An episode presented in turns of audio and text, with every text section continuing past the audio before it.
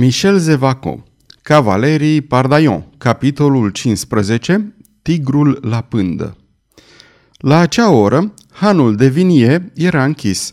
Închise erau și prăvăliile din împrejurimi. Strada era o pustietate pradă tenebrelor. Liniștea era adâncă. Trebuia să fii un cavaler brav și îndrăzneț pentru a te aventura singur pe străzile care, după ora stingerii, deveneau domeniul vast și inextricabil al târharilor, netrebnicilor, ticăloșilor, mișeilor, mojicilor și al celor fără de căpătâi. Henri de Montmorency intrase fără ezitare pe strada Saint-Denis. Pe sub mantie ținea în mână un pumnal gros cu mânerul solid. Mergea fără să se grăbească pe lângă casele de pe dreapta în direcția Senei. Deodată se opri brusc, intră într-un colț întunecat, în pietrii lângă o bornă. La 20 de pași, îndreptându-se către el, zărise un grup neclar, care, o clipă mai târziu, se desprinse din tenebre și i-a părut ca fiind format din patru persoane. Tâlhari, se gândi mareșalul de Danville, strângând bine mânerul pumnalului în mână.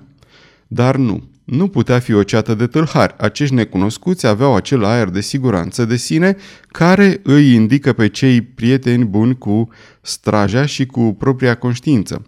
Discutau între ei și mareșalul le auzi râsetele înfundate. Domnilor, domnilor, spunea în acel moment unul dintre ei, nu râdeți, această persoană are un nume. Vocea ducelui d'Anjou, șopti înăbușit Henri de Montmorency. Și acest nume, prințe? Reluă un altul din grup.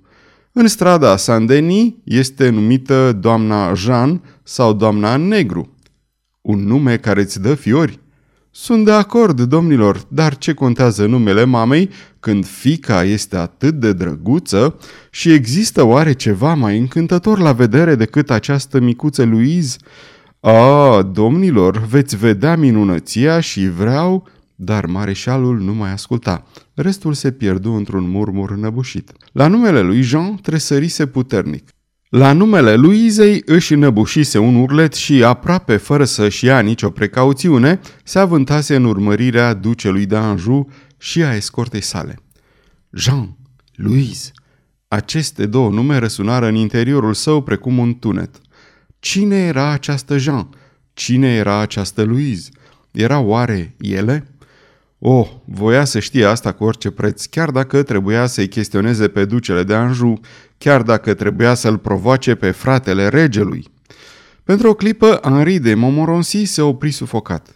Cum? Au trecut 16 ani și acest nume care putea să se refere la ea, care se referea poate la o oarecare, acest nume declanșa în el acea pasiune pe care o credea stinsă. Jean, Jean, era deci posibil să o revadă, să-i vorbească.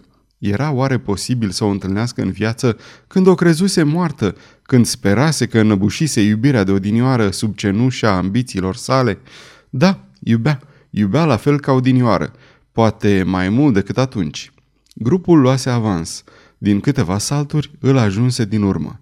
Și, deodată, un gând teribil se strecură printre gândurile învolburate care asaltau mintea, ca un fulger care luminează subit un cer acoperit de nori cenușii. Dar dacă nu este ea, dacă e la Paris cu fica sa, dacă François află, dacă soarta sau satana îi face să se întâlnească, dacă află de trădarea mea, o, oh, fratele meu stând în fața mea ca odinioară acolo în pădurea de castani, François cerându-mi socoteală pentru impostură, ce aș putea răspunde? Ce aș putea face? Își șterse broboanele mari de transpirație care îi se rostogoleau pe tâmple. Și un râs scurt, un râs teribil răsună, decantă aburii răzbunării care îi se urcau la cap. Prin urmare, nu voi aștepta ca Henri de Guise să fie regele Franței pentru a deveni capul casei Montmorency și pentru că François este în plus să moară. În acest moment văzu că grupul se oprise în fața hanului de vinie. Montmorency sau Danville, dacă vrem să-i dăm numele sub care era cunoscut, se lipi de un stâlp sub o streașină și aici, aproape clătinându-se, cu respirația greoaie, încercă să privească, încercă să audă. Mureve, cheia, spuse vocea ducelui de Anjou. Iată, monseniore. Să mergem, domnilor, cei patru înaintară spre ușa casei vis-a-vis de Devinie. O, mormăi Henri de Danville pe flăcările iadului, trebuie să știu. Se pregăti să se repeadă. Dar se opri brusc, intră din nou sub streașina sa. În fața ușii apăruse deodată un bărbat și acest bărbat spunea fără ironie, fără mânie. Pe Pilat și pe Baraba, domnilor, mă obligați să încalc poruncile respectatului meu tată. Fie ca greșeala aceasta să cadă numai asupra dumneavoastră. Cine e acest nebun de legat?" Spuse ducele de Anjou. Ei, la naiba, Moghiron, e omul nostru de adineauri.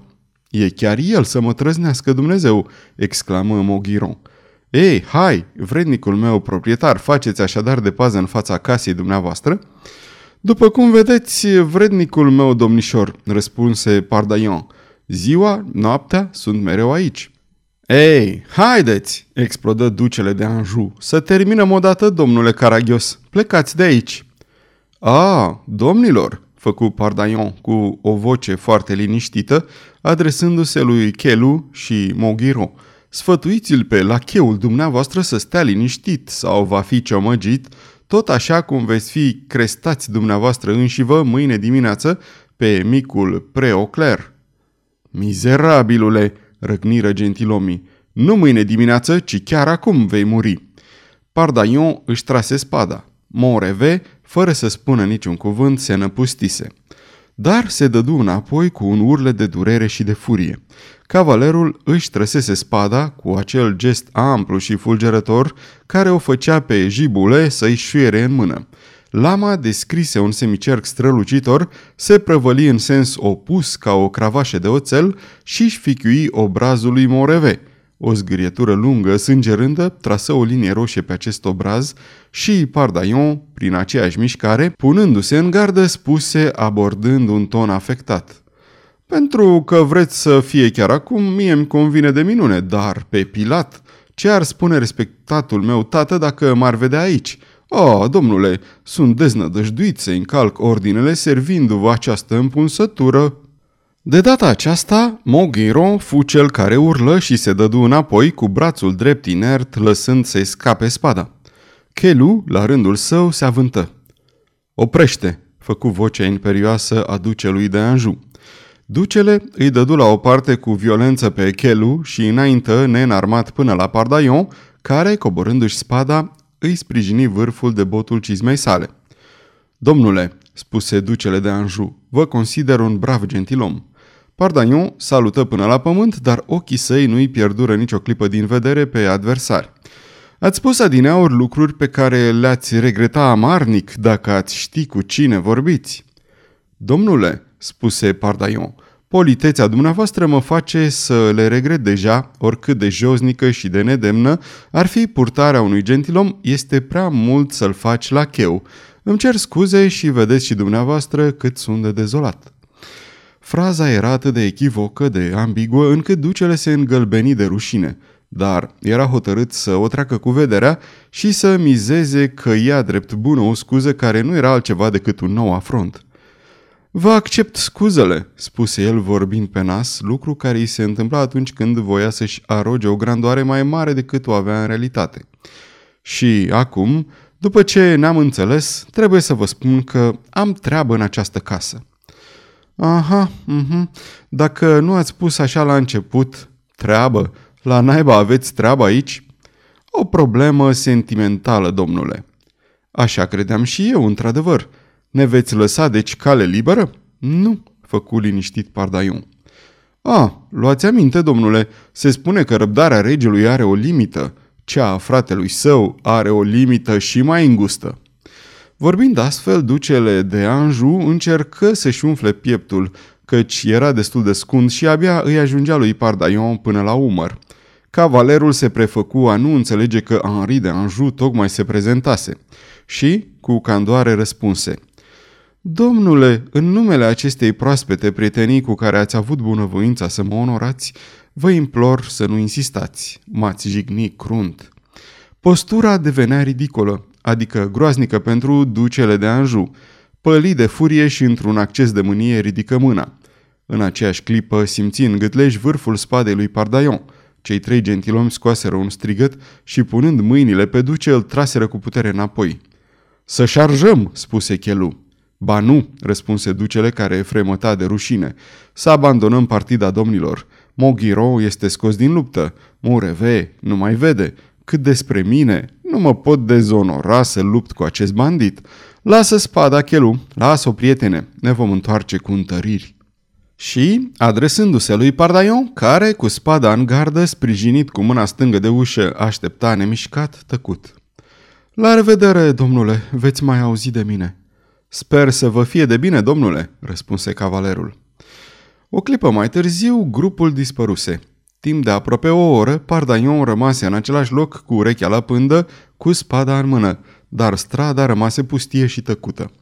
Cavalerul, sigur că nu va mai exista un nou atac, cel puțin în această noapte, bătu cu pumnul în ușa scundă a hanului de vinie, i se deschise și urcă în camera lui. Odată ajuns, sub pretextul de a se mai asigura odată, deschise fereastra și aruncă o privire scrutătoare asupra străzii, dar de la această înălțime nu mai vedea aproape nimic sau, dacă vedea ceva, aceasta era numai ferăstruica de peste drum spre care ochii săi erau atrași irezistibil. Fereastra era de altfel întunecată. Louise și mama sa dormeau. Trebuie să spunem că Pardaion rămase mai întâi îngrozit de ceea ce tocmai făcuse.